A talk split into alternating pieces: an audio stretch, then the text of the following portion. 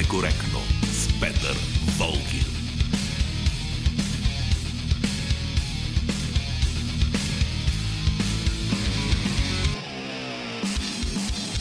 Здравейте! Започва политически некоректно. Георги Бангиев е звукорежисьор, Борислава Борисова е редактор на предаването и Велина Георгиева е връзката ни с вас в социалните мрежи.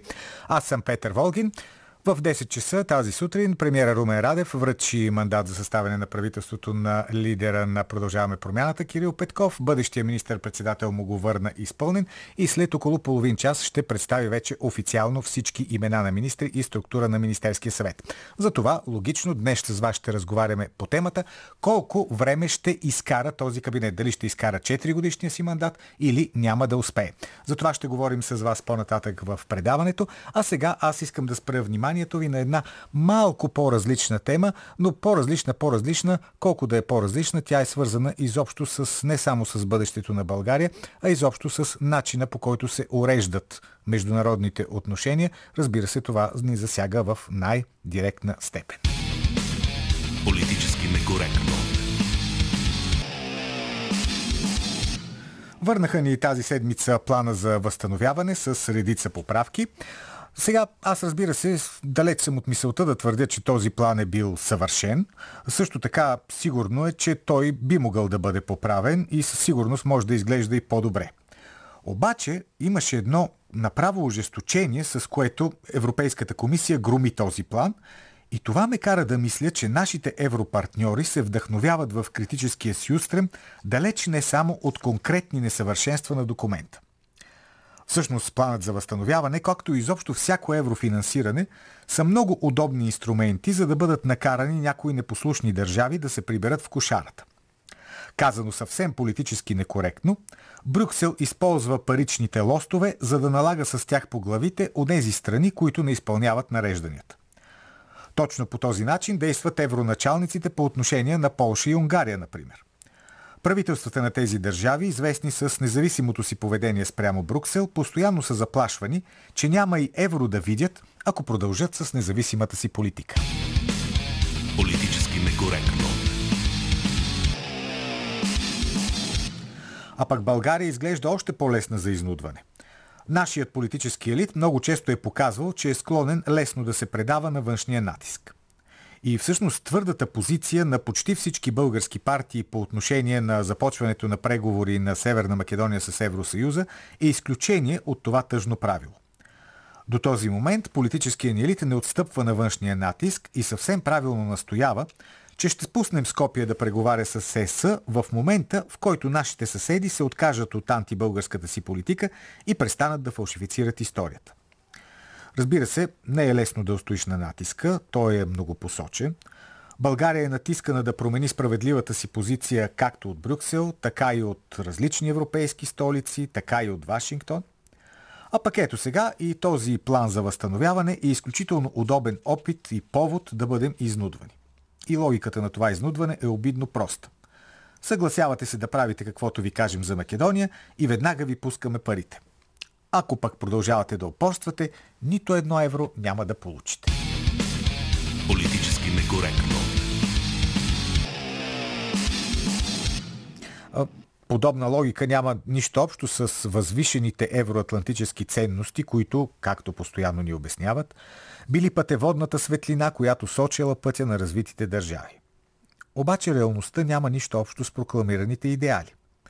В реалността те карат да си затвориш четирите реактора в Козлодой, ако искаш Брюксел да те приеме в обятията си. А най-голямото лицемерие в този конкретен случай е, че еврошефовете тогава прекрасно знаеха, че въпросните реактори са напълно безопасни. И въпреки това ни накараха да ги затворим. Направиха го водени не от грижата за безопасността, а за да изпълнят лобиските си ангажименти пред могъщите енергийни производители, на които Козлодой пречеше. Сега пък ни натискат да затворим колкото се може по-скоро въглешните си централи.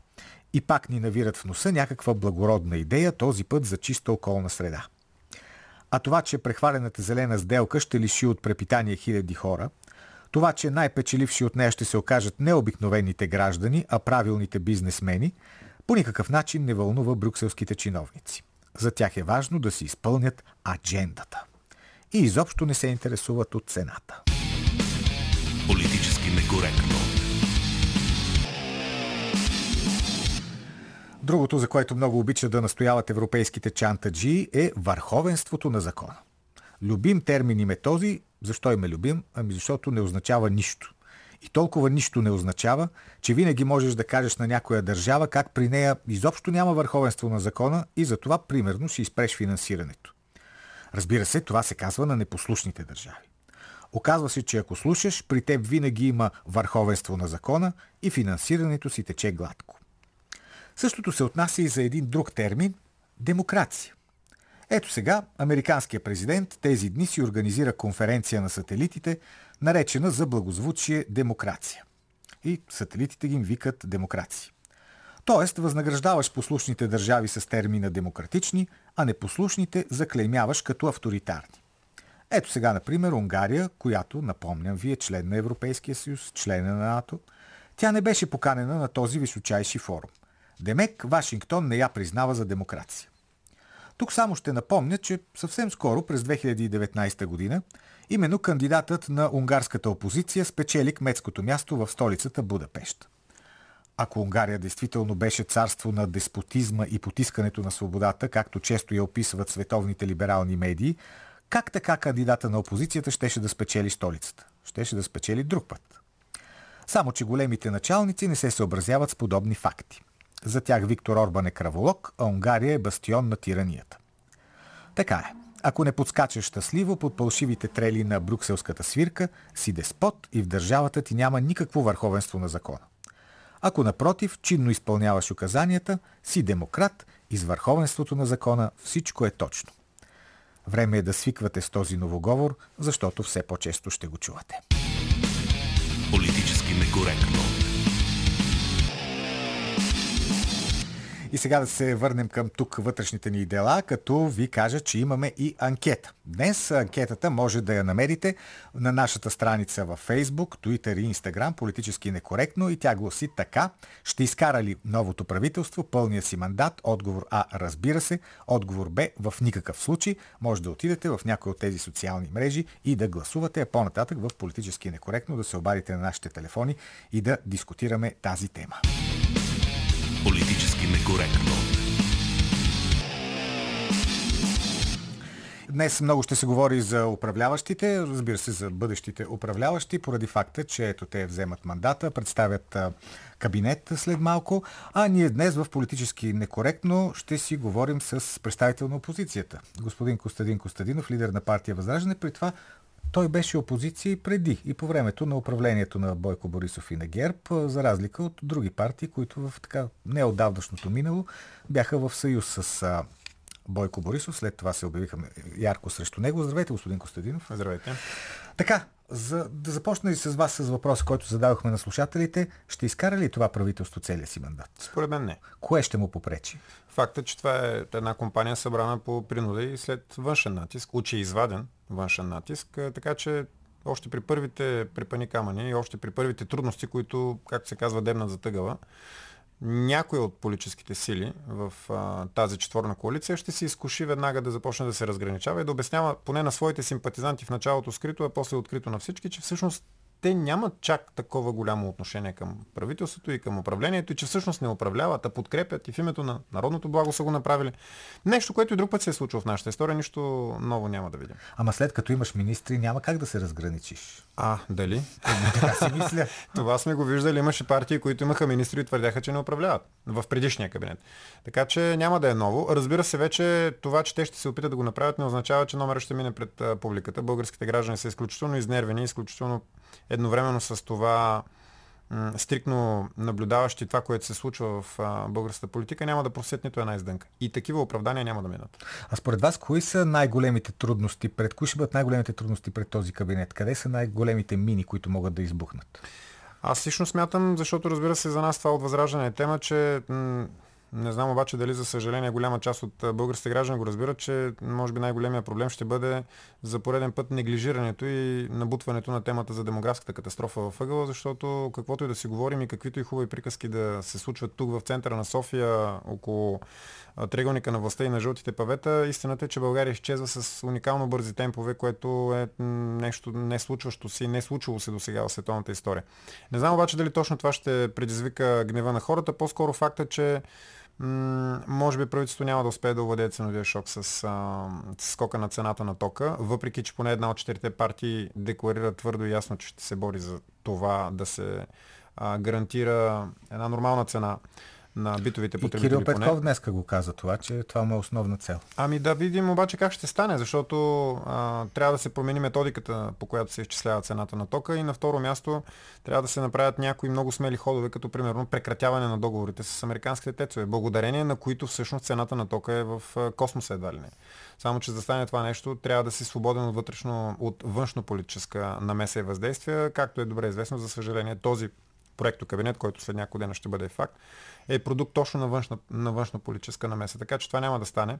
И ще започнат оправдания, които обаче няма, да, няма по никакъв начин да, да бъдат успешни. Никой няма да им прости. А как ще се държите вие, имам предвид парламентарната група на Възраждане? Дали можем да очакваме от вас да бъдете категорична, 100% опозиция на всичко, което казва властта или напротив, ще търсите и някакъв диалог с управляващите, ще се опитате да бъдете това, което се казва конструктивна опозиция? Нашите избиратели са ни изпратили в парламента, за да устояваме вижданията си и целите, които сме записали в нашата програма. Ние ще направим всичко по силите си, за да накараме управляващите да се съобразят с нас. Защото в парламента, в крайна сметка, всички сме равни, независимо от това дали някой участват в управляващото мнозинство или други не. Законодателната власт дава еднакви права и еднакви възможности. Друг е въпросът дали вече те еднакво могат да бъдат осъществени и изпълнени с съдържание, защото в крайна сметка ние може да предлагаме закони, но дали ще бъдат прияти? Да, ако нямате друго. достатъчно брой Именно. съюзници. Които, но, нашата, да но нашата цел ще бъде да показваме възможните решения, да ги посочваме, а вече оттам насетне дали ще се съобразяват с предложенията, които ние ще правим, зависи само единствено от управляващото мнозинство и от Министерския съвет. Считам обаче, че ако всички ние действително, както преди няколко дни се заклехме, че ще спазваме законите и конституцията на страната и ще работим за българския национален интерес, ако действително вярваме в тази клетва, а не е просто нещо, което се повтаря и после се забравя дори, би трябвало да се обръща внимание на всички добри предложения, независимо от кого идват практиката на доскоро управляващите от ГЕРБ и така нареченото ВМРО беше да не се съобразяват с никой друг, считайки, че всъщност те са хората, които разбират и знаят всичко. Видяхме докъде ги докара това положение и това поведение. Надявам се това ново правителство да не работи по този начин. Ето сега, кои, кои ще бъдат първите неща, които ще внесете като законопроекти в Народното Ние вече събрание? внесохме два законопроекта. Първият беше всъщност още в предишния парламент внесен от нас, реформа в съдебната система, за да можем да направим така, че да премахнем един от най-сериозните тумори, който имаме ние в главна прокуратура, за да превърнем системата на системата на прокуратурата в действително един, една институция, един орган, който се бори с организираната престъпност, а не я подпомага и не я превръща в и, и не превръща всъщност прокуратурата в филиал на политическата престъпност. А, вторият законопроект, който ние внесохме вчера, е промяна в по промени, предложения за промени в закона за здравето, с които се дава възможност да се премахне зеления сертификат и да не се допуска никога вече напред във времето да има ситуации, в които един човек да решава съдбата на милиони. Както е в момента, министър на здравеопазването е овластен с невероятна власт. Той има по-голяма власт. Ами ето сега ГЕРБ също предлагат отпадането на зеления сертификат. Заедно ли работите по тази тема? Аз искам да видя какво точно всъщност предлагат те, защото ми е малко странно как така представители на законодателната власт ще задължат представители на изпълнителната власт да свършат нещо. Искам да видя, доколкото знаме внесено вече, днес предстои да се запознаем с текста, искам да видя какви са мотивите, а, защото на мен това ми звучи малко м- трудно аргументирано. Но пък ако са измислили такива мотиви и ако смятат, че това е начина, в крайна сметка за нас важна е крайната цел средствата са по, както се казва, на заден план. Тоест не, не пречи да гласувате и с ГЕРБ, нали, ако ние... целите ви съвпадат. Ами всъщност те правят това, което ние правим. Сега няма смисъл да се лъжим. Те преди два дни предложиха да има зелен сертификат и сега това, което правят всъщност е напук на, на това, че всъщност не им се, предложи, не им се прие тяхното предложение. Така че нека да обърнем това, което казваме. Не, ние ще подкрепим ГЕРБ, а на практика ГЕРБ в момента подкрепят нашето поведение, нашата позиция, която е една и съща от а, миналата година насам. Ние не сме си променили виждане. Добре, докато сме още на тази тема, дайте да изясним това, което много хора възприемат като двоен аршин, именно по повод на зеления сертификат. Вие в парламента си влизате без зелен сертификат, без тест, а примерно децата като ходят на училище, трябва да се тестват. Категоричен да двоен аршин е това. Разбира се, и хората са много прави и точно поради тази причина аз зададох от парламентарната трибуна въпроса защо Кацаров не поиска и, да, и защо не е въвел в неговото собствено Министерство зелен сертификат. Нали? Това вече какво, какво е всъщност. А, точно поради тази причина ние настояваме за премахването на зеления сертификат по принцип. Не само за една сграда, не бива да има изключения. Не бива парламента да е нещо по-специално от всички останали обществени сгради, защото ако в парламента трябва да се влиза с зелен сертификат, тогава вътре влизат и общините, влизат и областните управи, влизат съдилищата, влизат прокуратурите, влиза полицията, въобще всички обществени сгради. Включително и тази сграда, в която се намираме да. в момента, сградата на Националното радио. БНТ. Точно така, телевизията, абсолютно всички помещения, които са над 300 квадрата. Нали? Това сакрално число 300, което е вкарано в тази заповед. Така че а, или за всички, или за никой. А в този случай ние казахме и пак ще го повторя тук от ефира на Националното радио, на, на това безумие с зеления сертификат, който доказа своята абсолютна безсмисленост, трябва да се сложи край. Както и трябва да се сложи край на това безумие децата ни да бъдат карани да правят едни абсолютно безсмислени тестове, които се видя още в първата седмица а, при направени десетки хиляди тестове имаше първия път 5, втория път, ако не се лъжа, 8, 9 или 10 положителни теста. И след това даже спряха да ги обявяват а се дадоха милиони левове за тези тестове. Милиони левове грешна пара, при условие, че самия Кацаров направи едно много интересно признание преди 10 дни, където каза, че над 90% от хората, които и прекарват най-тежко болестта и за съжаление приключват с летален завършек, сблъсъка с коронавируса, са хора, които са над 60 години с множество придружаващи заболявания. Сега пак по темата, за, понеже имаше редица въпроси към вас и в, на нашата страница във Фейсбук, по темата за ковида. По принцип има такъв въпрос на Величко Величков. Медици от Пловдив канят народния представител Костадинов да посети ковид отделенията на болниците, за да се запознае с обстановката. Ще отидете ли? Аз съм бил вече в такова отделение, само че в болницата в Варна, университетска болница с Тамарина и трябва да ви кажа, че няма да видя кой знае колко по-различно нещо от това, което виждам в, бих видял в Пловдив. Каква точно е целта на това нещо? Какво иска да ми каже? Сигурно иска да кажа, че не знаете достатъчно за, за заболяването Напротив, от COVID. запознати сме, защото пак ще кажа, а, при нас членуват много медици, членуват и медицински сестри. А, една наша членка е старша медицинска сестра и работи точно в такова отделение. Така че няма как на нас да ни обясняват какво се случва там. Ние много добре знаем какво се случва там. Има хора, които действително са в тежко състояние. Има и такива обаче, които оплашени от ситуацията, която им се внушава, че едва ли не в момента, в който вдигнат 37,2 градуса температура или се закихат малко по-сериозно, трябва да влязат в болница, защото тази болест се умира. В резултат на което се получава една ситуация, при която имаме хора с много сериозни проблеми и хора без чак толкова сериозни проблеми на едно и също място, което е абсолютно недопустимо. И когато действително някой път му се наложи да влезе, вече се оказва, че няма места, а пък болниците приемат всички. Поради една много проста причина. Откакто бяха превърнати в търговски дружества, те не гледат на хората като на пациенти, а като на клиенти. Който и да дойде, те не го връщат до момента, в който не се напълнят вече отделенията и след това почва да се чудят какво да направят. В тази връзка споделяте ли е, идеята на БСП, че болниците не трябва да бъдат търговски дружества? Това е наша идея. Е, която... те непрекъснато се го казват. Да, да, да. Само че аз, доколкото си спомням, те започнаха да говоря след като ние започнахме да говорим това нещо преди 3 години. А иначе да не забравяме, че статута на болниците сега, когато, примерно, да кажем, БСП управляваха за последно през 2013-2014 година така, по времето на Орешавски, те не го докоснаха тогава дори. А, така че това е наша идея, която естествено смятам, че е хубаво да бъде осъществена. Болници трябва да бъдат а, действително в услуга на общественото здравеопазване. Лекарите, особено пък директорите на болниците, последното нещо, което трябва да се занимават е с това да чукат касови бонове и да издават фактури. А, още един въпрос от Фейсбук на Мартин Иванов. Сега след като влязнахте партия Възраждане в парламента, ще върнете ли цялата субсидия? Ние не сме казвали подобно нещо за тази кампания и този въпрос би трябвало да касае а, кампанията от 2017 година. Да, преди когато взехте да, субсидия. Тогава 2017 година говорихме и казахме много ясно, че ако влезем в парламента, ще направим това нещо. Впоследствие внесохме промени между другото в закона за политическите партии, защото малко хора знаят, че заради тези промени в закона за политическите партии, направени преди повече от 15 години, в момента по време на кампания Задължително участието в а, огромната част от медиите се плаща. А, единствените свободни островчета са Националното радио и Националната телевизия, където има схема, при която може да участват абсолютно всички на равнопоставен принцип. Но по-голямата част от големите партии имат възможност, плащат си и това създава една неравнопоставеност. Изборите са свободни, ама не са честни. Всички участваме по един и същи начин, обаче някои имат различно финансиране. Ние предложихме по време на избори медиите да бъдат абсолютно достъпни, отворени за всички, независимо от това дали едната партия е с 30%, а другата партия е учредена вчера.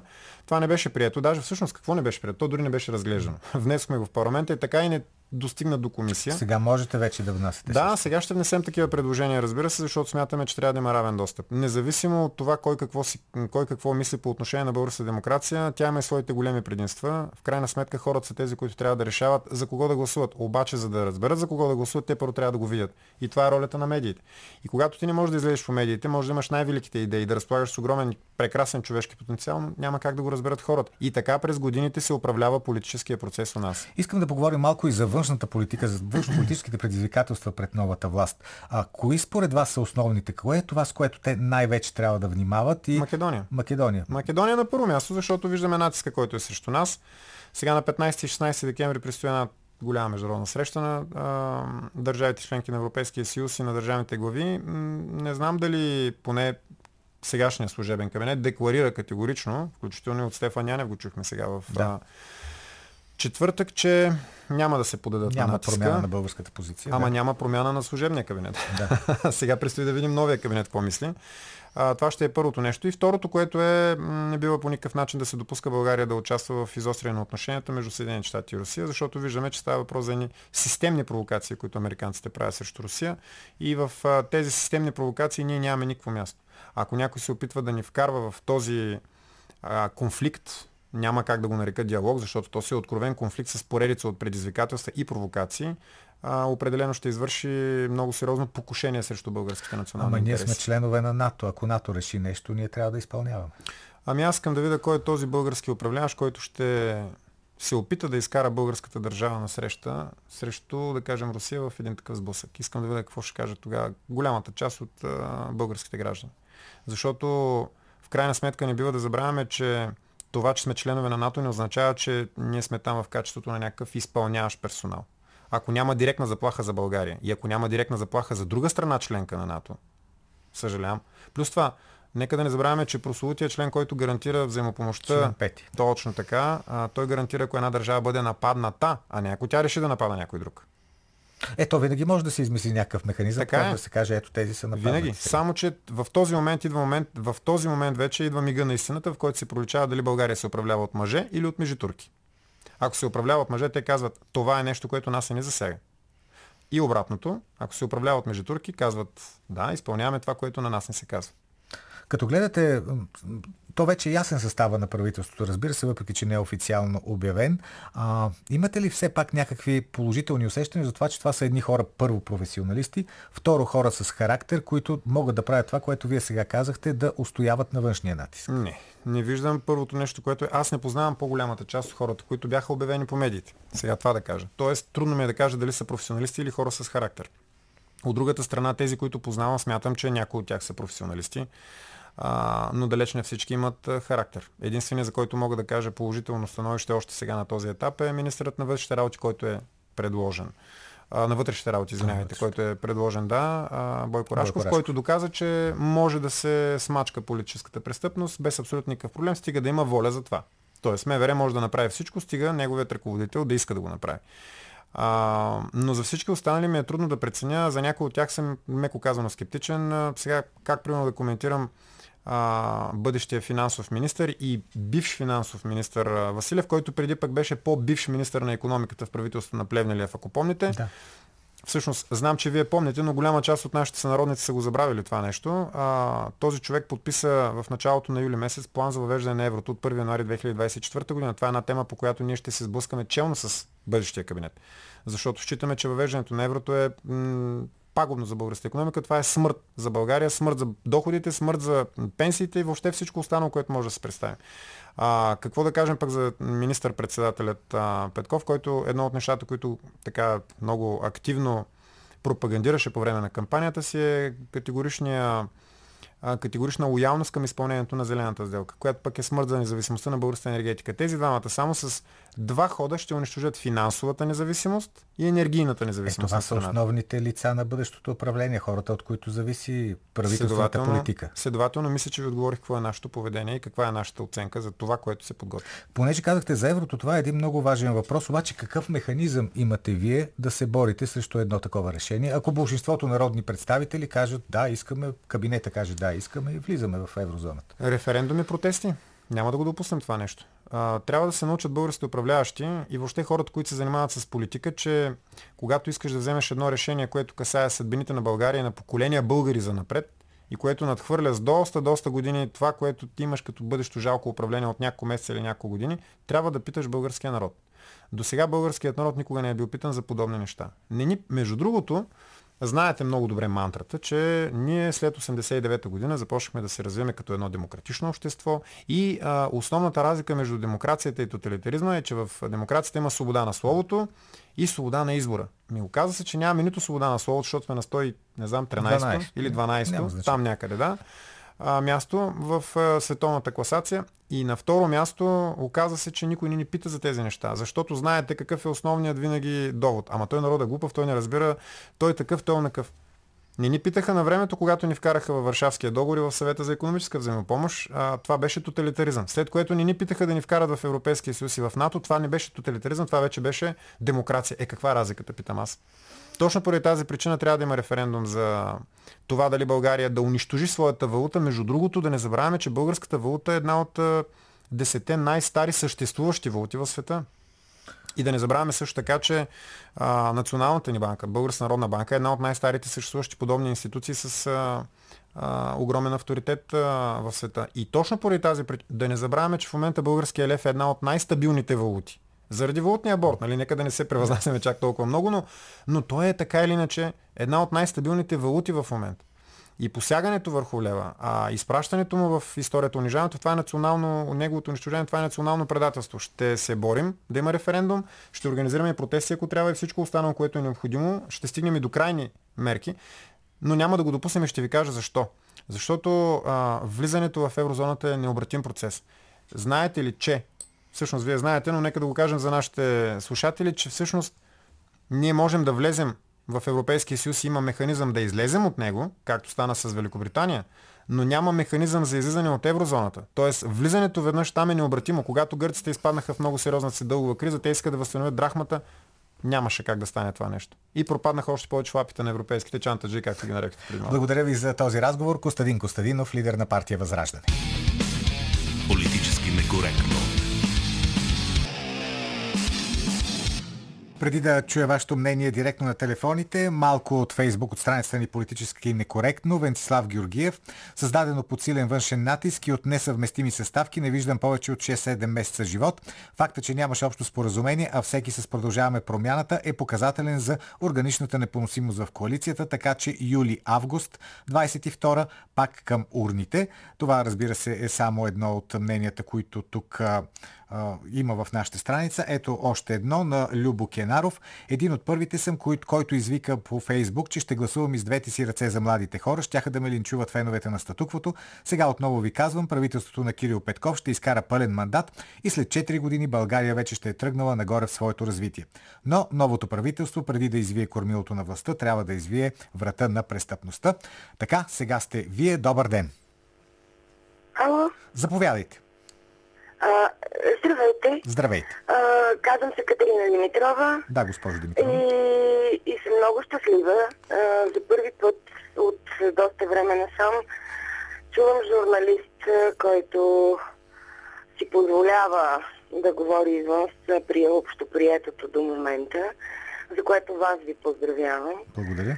А, другото, което ми направи, т.е. не ми направи впечатление. Аз съм член на партия Възраждане и след като слушах няколко пъти Костадин Костадинов, съм много доволна от а, това, което чувам и искам да предупредя политиците, поне да познавам хора от партията, че това не е атака, това не е ВМРО, това не е НФСБ, това е нещо съвсем ново и просто няма да могат да се заиграят така, както се заиграха с досегашните. Това е интересна тема наистина. А за правителството какво мислите? Ще изкара ли целия си мандат? Не, не. Категорично не. А, вижте, аз съм на 57 години, не може да ме излъжи никой вече. Доста съм лъгана, бях седесарка, като студентка лежахме по паветата, Иван Костов ни излъга, после дойдоха други да ни лъжат. А, много съм лъгана, не могат да ме излъжат повече. И тия красиви... а, Не са млади хора, между другото, а, Е. но красиви хора, нови хора, а, малко, не малко, доста, доста а, някак си лобират в... Ако четете между редовете, всеки един средно интелигентен човек може да го направи това, ще види, че това, което те правят, не, не е българско. Е, предстои да видим. Нали се казва по делата, ще ги познаете. Благодаря ви. Добър ден. Добър ден, господин Володин. Чуваме се? Чуваме се, да. Здравейте, чест почитание. Аз съм Десислав Колев. Да. А, с не всичко, което каза госпожата преди мен, съм съгласен. Добре. А, напротив, а, продължим промяната, ще се изкара пълния мандат, както един слушател от Фейсбук също го каза, а, че ще се случи. Наистина не са млади хора, но господин Петров а, има респект, знае едно и друго, и в чужбина е бил, и тук е бил, и е решил да се остане родината, защото вижда надежда и бъдеще за майка България. И аз съм напълно убеден, че ще се изкара 4 годишен пълен мандат и наистина България ще се тръгне напред, както трябва и да си бъде. Благодаря ви за това мнение. Добър ден. Ало, Да, добър ден. слушам ви. Петков от Плевен, се. Да, господин Петков. Ами, а, няма как да го апострофирам а, господин Костадин Костадинов. Предния път наистина гласувах за него и два-три дена се гордях с това, че съм гласувал за него. Да. Защото той навсякъде в 3-4 студия обиколи, каза връщам, връщам, връщам, връщам, а там субсидия. Но се оказа, че нямало начин да бъде върната. После видяхме какво къщенце си е направил там в това градина там, Варненско. Вишнева ли, Черешова ли, там, Ябълкова ли, Костадинова градина. Така че е, ще гледаме сира на тези измамници. А за правителството какво мислите? За новото правителство? Ще изкара ли целия си мандат? Да ви кажа, че мен въобще не ме интересуват тия Е, хора. как да не ви интересуват? Те ще ни управляват. Да управляват когото могат. Аз съм изключен от тази държава, тя ме е изключила, аз съм се изключил. И тия въобще не ме притесняват. Е, след като сте намерили такъв начин да, за, да живеете независимо от тях, свалям ви шапка, защото това според мен е доста трудно Еми, постижимо. един руски автор беше казал, изкушение от изкуството, от друго не може да бъде изкушено. Добре, добре, желая ви успехи в тази ваша битност. Добър ден! Здравейте, господин Богин. Здравейте! Тодоров от София. Кажете, господин Тодоров. С, разбира се, моето така по-радикално мнение. А, правителството ще изкара не повече от 6-9 месеца. Това ви го просто гарантирам, защото не може Орел Ракиш тук по старата бахня да ръководят такава отрепана антидържава. Според мен това не е държава, това не е изобщо институции. Това са хора, които са дошли там, поне до сега бяха такива, да дошли да се обогатяват. А, другото, което е адмирации, че поканихте Костадин. А, това е едно, един глас альтернативен, който дали ще се провали, дали ще тръгне по пътя на псевдопатриотарите от предишните години, това ще го предстои да го видиме. И да, п- да ви кажа директно, аз съм един от първите хора, които при едно предателство на основните точки, които трябва да защитават, това е Македония, това е повишаване на тока, това е джендаризма и подобни а, истанбулски конвенции, въвеждания. Аз съм първият, който ще отиде пред парламента и този път няма да бъда въоръжен, господин Богдан, с а с камъни. Благодаря от чуване. Благодаря, дочуване. И още един слушател ще чуем. Добър ден! Дали се чуваме? Да. Добър ден, от Бургас, Атанасов. Да, господин А, правителството, според мен, максимално може да изкара до две години. Мгм. Има някои неща, които биха го направили не, нали, по-стабилно да изкара пълен мандат. Значи тези неща, кои са? ако има смелостта да направи референдум, Референдум за какво? за Да. референдум, тази референдум може да бъде няколко работи вътре, нали? да не са хаби различни такова. Значи първо, а, броя на депутатите, 120, от които 40, примерно 40, мажоритарно останалите партиен принцип. Второ, искаме ли НАТО, не искаме ли НАТО. Трето, искаме ли евро, не искаме ли евро. Ето тези три точки, ако имат смелостта да направят референдум и да се слушат гласа народен Боже, се изкарат мандата. Иначе максимум две години. Добре, благодаря ви за мнението. Политически некоректно. Официално предстои да бъдем управлявана от, управлявани от четворна коалиция, защото бъдещата управленска коалиция е съставена от четири партии. Обаче, дали няма и един пети, при това доста съществен елемент в тази коалиция, за това разсъждава Калина Андролова.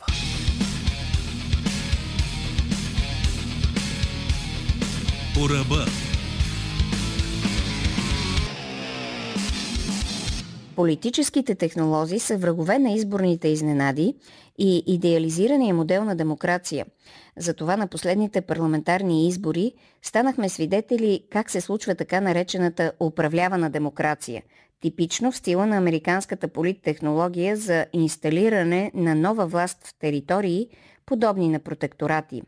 По правило се селектират неразпознаваеми хора, които се представят на слабо информирания избирател като специална, високообразована формула, която ще реши всички проблеми на обществото. В нашия конкретен случай новата формация беше договорена с Румен Радев и буквално беше трасирана през неговото политическо влияние и служебна власт. На къде върви България след победата на Продължаваме промяната и съставяне на кабинет между четири коренно различни една от друга формации? Парадоксално звучи, но от тук нататък България ще има по-малко суверенитет, отколкото преди. Правителството трудно ще се споразумява за непопулярни решения, но най-вероятно ще се задържи по-дълго от очакваното, тъй като партиите участници в коалицията са в проблемно насипно състояние и участието им във властта е начин да консолидират силите си или да избегнат очакван разпад. Корнелия Нинова си решава личния въпрос като ръководител на БСП в оставка, опитвайки се да извлече авторитет от участието си в правителството. Демократична България е в криза. Зелените най-вероятно ще започнат да заиграват с продължаваме промяната и при едни следващи избори е възможно да напуснат коалицията, където всеки дърпа силно към себе си, което ще е допълнителен удар върху така наречената градска десница. При такъв развой Демократична България може и да не минат 4% бариера. Има такъв народ ще продължат да се смаляват, тъй като им липсват структури и ясно изразени цели, които да държат избирателите им съвкупно. Има такъв народ бяха нещо като емоционален грамоотвод, политическа дъвка, която ще загуби смисъла си, ако не се преобразува в конкретна идея за общо споделяне. Напълно некоректно е да се правят сравнения между тази четворна коалиция и тройната коалиция, акуширана от президентското влияние на Георги Първанов. Тройната коалиция беше съставена от три самодостатъчни и напълно завършени партии, чието лидери имаха субектност да се договарят. В сегашния случай имаме инсталиране на марионетна външна конструкция, подкрепена от малки формации в криза, ръководителите на две от които са в оставка, а като цяло трите са електорално изсмукани от лидиращите коалицията, продължаваме промяната. Това поставя коалиционните партньори в принудителна и невротична позиция, независимо колко открито и толерантно се договарят условията на споразумението. Към тази психологически сложна конструкция се добавя и петият участник Румен Радев, чиято неофициална, но фактическа квота са силовите министерства. Ако трябва да изречем грубата истина, Румен Радев еднолично овладя сектора за сигурност. Това, което беше преди купувано от Пеевски, Румен Радев го получи с външна помощ, използвайки служебните кабинети и министър Рашков, за да подмени всички ръководители в силовите структури, както и втория ешелон от кадри. Така да се каже, това беше цената на споразумението, за да се инсталира възможно най-устойчиво новата власт. Овладяването на службите гарантира по-нататъчната борба с наследството на ГЕРБ и политическото укрепване на продължаваме промяната.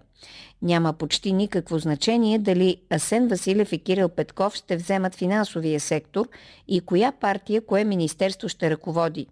Румен Радев ще държи абсолютно всичко през службите за сигурност и всеки, който се отвие, казано на жаргон, много бързо ще може да бъде натиснат. Официално Румен Радев е президент, а неофициално вече е сивият кардинал в държавата. Секторът за сигурност ще бъде тежко дебалансиран, тъкмо защото там няма да има нито партийна, нито коалиционна отговорност. Коалиционното правителство ще се инсталира след справедливо парцелиране на министерствата, но през силовите структури Румен Радев ще държи контрола върху правителството и никой от споразумелите се няма да може да мръдне. Единствено Атанас Атанасов от Демократична България повдигна въпроса за дисбалансите в сигурността и настоява да се направят някои рокади в сектора за сигурност, вероятно защото би искал и той да получи значение в този сектор. Но може да бъде абсолютно сигурен, че Радев няма да отпусне нищо съществено на никой. Той ще използва службите за това, за което всички партии до сега са ги ползвали. Разликата е, че Радев не е партия което прави концентрацията на власт ексцесивна. Хората са склонни да вярват, че една груба и почти бандитска линия на подмяна на множество хора в силовите структури е вярна посока за изчегъртване на предишната власт, вместо една спокойна и съзидателна промяна с качествени хора. Нуждата от персонални промени в сектора за сигурност може и да е била наложителна, но трябваше ли именно служебните кабинети на Радев да назначават титуляри на службите – фанатично реваншистските решения, особено в сектора за сигурност, често не дават положително развитие, защото качествени хора в този сектор се изграждат трудно и с години – вероятно за неизкушение от службите слушател ще звучи твърде нереалистично, но съдбата на България зависи именно от доброто управление на службите за сигурност. Много отдавна задачата на разузнаването не се изчерпва с това да разкрива намерения на известен противник. В началото на 21 век разузнаването търси самите субекти на агресивните неизвестности – то анализира атипична информация, свързана с изпреварващо откриване на нови заплахи за нацията и държавата, маскирани много често дори като обещано приветливо бъдеще. За съжаление, властта в България е наркоманизирана в това да ползва службите за лично укрепване, компроматни войни и решаване на провинциални властови комплекси. Държавите с силни служби за сигурност имат екипи за критичен анализ – който възразява на базовия анализ преди изобщо дадена прогноза да стане част от решенията на властта. Това е един подход за борба срещу инертността на умовете и за борба с единствената колективна мисъл, която може да заседне в някои от най-чувствителните структури на държавата, като разузнаването, например – но това е прекалено сложно за политкомисарството, заложено в управлението на нашите структури. За съжаление, още през 5 век преди новата ера, китайският пълководец и мислител Сунза казва следното «Тактика без стратегия е само шум преди поражението. Натрапчивото мислене за разправа е болестотворно. Докато се управлява, секторът за сигурност трябва да се изгражда, а не просто да се ползва за създаване на атмосфера, политически удобна, която да осигурява домашни чехли на власт имащите. Калина Андролова. Политически некоректно. Да ви прочита няколко мнения от социалните мрежи по повод темата, за коя, която днес обсъждаме, колко време ще изкара новото правителство. Тихомир Атанасов пише в скайп. Ето и моята прогноза за новото младо и красиво правителство на избори след една година. Ще се характеризира като външно-политически пудел и вътрешно-политически хартиен тигър. Сега да видим в Фейсбук, в страницата ни политически некоректно, Мариан Петков. Здравейте всички хули, опити за компромати, хейтърство и апокалиптични прогнози за новото правителство.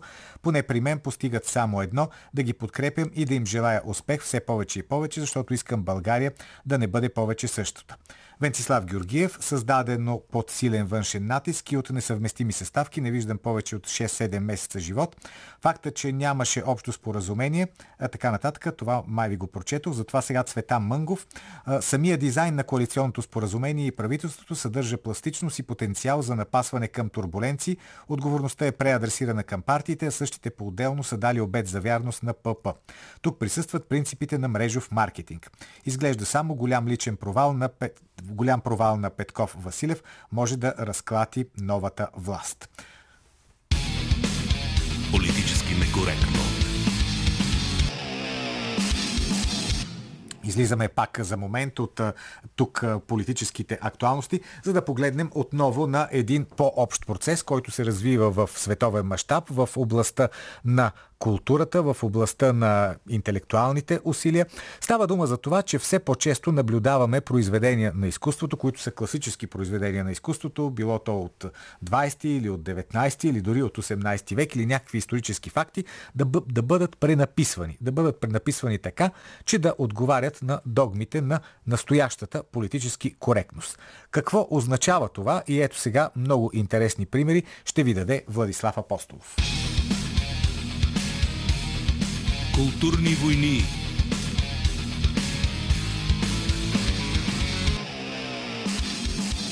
Акцията по редакцията на западната култура и история представлява трагикомична каскада от кретенски крайности. Гневът е правдива реакция, но често вдига нивата на кортизол в организма, а стресът не е полезен. Особено за изправяне пред планината от постмодерен джънк – Хуморът от друга страна е всякога подходящ инструмент за обработка на невероятното количество идеологически скраб, заплашващо окончателно да превърне западният културен пейзаж в токсично бонище. В последните дни новините за поредни покушения срещу художествената и фактологична тъкан на нашия свят са особено много, коя от коя по-стряскащо абсурдни – Наблюдаваме медийни, административни и институционални упражнения по липса на смисъл, приклещили културата между фарс и фрик шоуто. Тази седмица научихме, че най-великата книга за тоталитарно пренаписване на историята с политически цели ще бъде пренаписана с политически цели. Шедьовърът на Джордж Оруел 1984 ще се здобие с официална феминистка преработка, каквото и да означава това – за съжаление на здравия разум, от фундацията на неговите наследници са одобрили нов роман, озаглавен Джулия и възложен на писателката Сандра Нюман. В него историята от 1984 ще бъде разказана от гледната точка на любовницата на протагониста Уинстън Смит. Тази информация сякаш директно пристига до нас от Министерството на истината.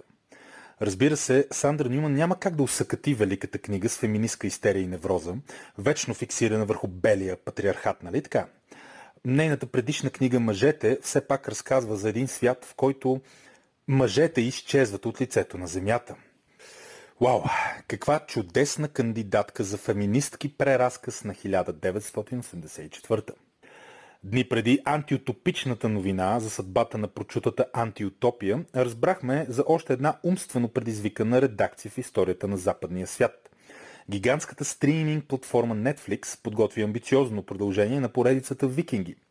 Тук под амбициозно имаме предвид напълно малоумно, разведено с реалността, политически превъзбудено недоразумение за десетки милиони долари – Ролята на прочутият исторически скандинавски лидер и войн Хокон Ярл, наричан му Гъщия, ще бъде изпълнена от а, чернокожа жена, разбира се. Нима се съмнявахте, че реално съществувал образ на бял алф мъжкар, живял преди хиляда години, може да бъде оставен в нов холивудски проект? Тук имаме двойно проникване на политическите паразити. Едновременно феминистки и расово психопатичен прочит на европейското минало. Този път дори Netflix надминаха себе си – те са добре познати като едни от най-зловредните световни културни вандали и замърсители, но винаги успяват да ни изненадат с високите си амбиции за копаене на дъното.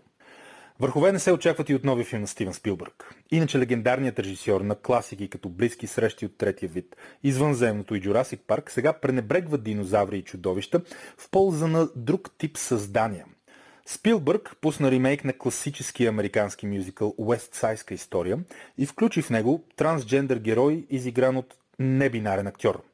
или както там се казва, ще прощавате ако бъркаме официално одобрените партийни термини, но очакваме те да се променят в следващите 25 минути и това, което е било допустимо, да стане подсъдимо. Престъпна глупост е и решението на Спилбърг да не слага субтитри на испанските реплики в Уестсайска история, защото не искал да дава водеща роля на английския над испанския. Да, добре. Да беше спрял след спасяването на редни крайан стиви, новият културен климат не ти се отразява ползотворно. Киното е в отчаиващо състояние, от афровикингите до трансджендър небинарните преработки на класики. Но да видим какво се случва на по-високите културни етажи. Само една секунда. Да, видяхме. Държавният балет на Берлин сваля от репертуара си класическата постановка Лешник от рушачката заради културни стереотипи и расизъм. Някои от елементите на спектакъла не били подходящи за постколониалната епоха. Деца излизали с потъмнени лица, имало жени в харем с тъмнокафяв грим, китайски танц с древни стъпчици и присвояване на източни елементи. През 2020 и в САЩ свалиха лешник от ушачката по същите основателни причини. Ама разбира се, и в същото време мейнстрим медиите постоянно разгръщат кампания за деколонизация на балета и класическата музика, а бели служители на културни трупи с традиции са уволнявани, за да се сложат на тяхно място подходящи цветнокожи инструменти за пропаганда, а, пардон, артисти. Тази чудесна и напълно инклюзивна компилация с безумия е само от последните дни и седмици и изобщо не покрива пълния периметър на патологията, но дава ясен сигнал за посоката и формата на едно колективно психологическо разстройство, придобило съвсем реални административно-институционални измерения и свойства. Така и така наближава коледа, а, извиняваме се за словото на омразата, така и така наближава зимната вакансия. Нека си пожелаем този деформиран колос на официалната лъжа да се срине под тежеста на собствения си абсурд. Владислав Апостолов. Политически некоректно. Още няколко мнения ще ви прочета по днешната ни тема. Ето в Twitter Пламен Петков пише в името на открадването на парите, които идват, ще има някакъв консенсус в тези различни партии, но той ще е до местните избори, а те са много важни. Може би дори повече от тези за Народно събрание. Тогава цирка ще се разпадне, борбата на местните феодали ще е жестока. А, ето сега пък Ярослав Димитров ни пише, очаквам пълен мандат на Продължаваме промяната. България мина през своята Голгота, време е за възкресение. А Борислав Василев, неговото мнение е следното. Според мен този екип от министри, начело с а, господин Петков, е много добър, но няма да получи подкрепа, за да изкара пълен мандат и ще бъде саботиран непрекъснато. Аз ги подкрепям и особено Бойко Рашков и Кирил Петков за смелите и интелигентни решения. Политически некоректно. Ивелина Георгиева вече е готова с обобщението на резултатите от нашата анкета с въпроса ще изкара ли правителството целия мандат. Във Фейсбук 55% от гласувалите смятат, че това ще се случи, останалите 45% са скептични. В Инстаграм мненията са 50 на 50. Равен брой хора смятат, че правителството ще изкара или няма да изкара мандата си, а най-много са скептиците в Twitter, 69 от гласувалите в нашата анкета. Политически некоректно. През последните два часа с вас бяха Георги Бангиев, Борислава Борисова, Ивелина Георгиева, Петър Волгин.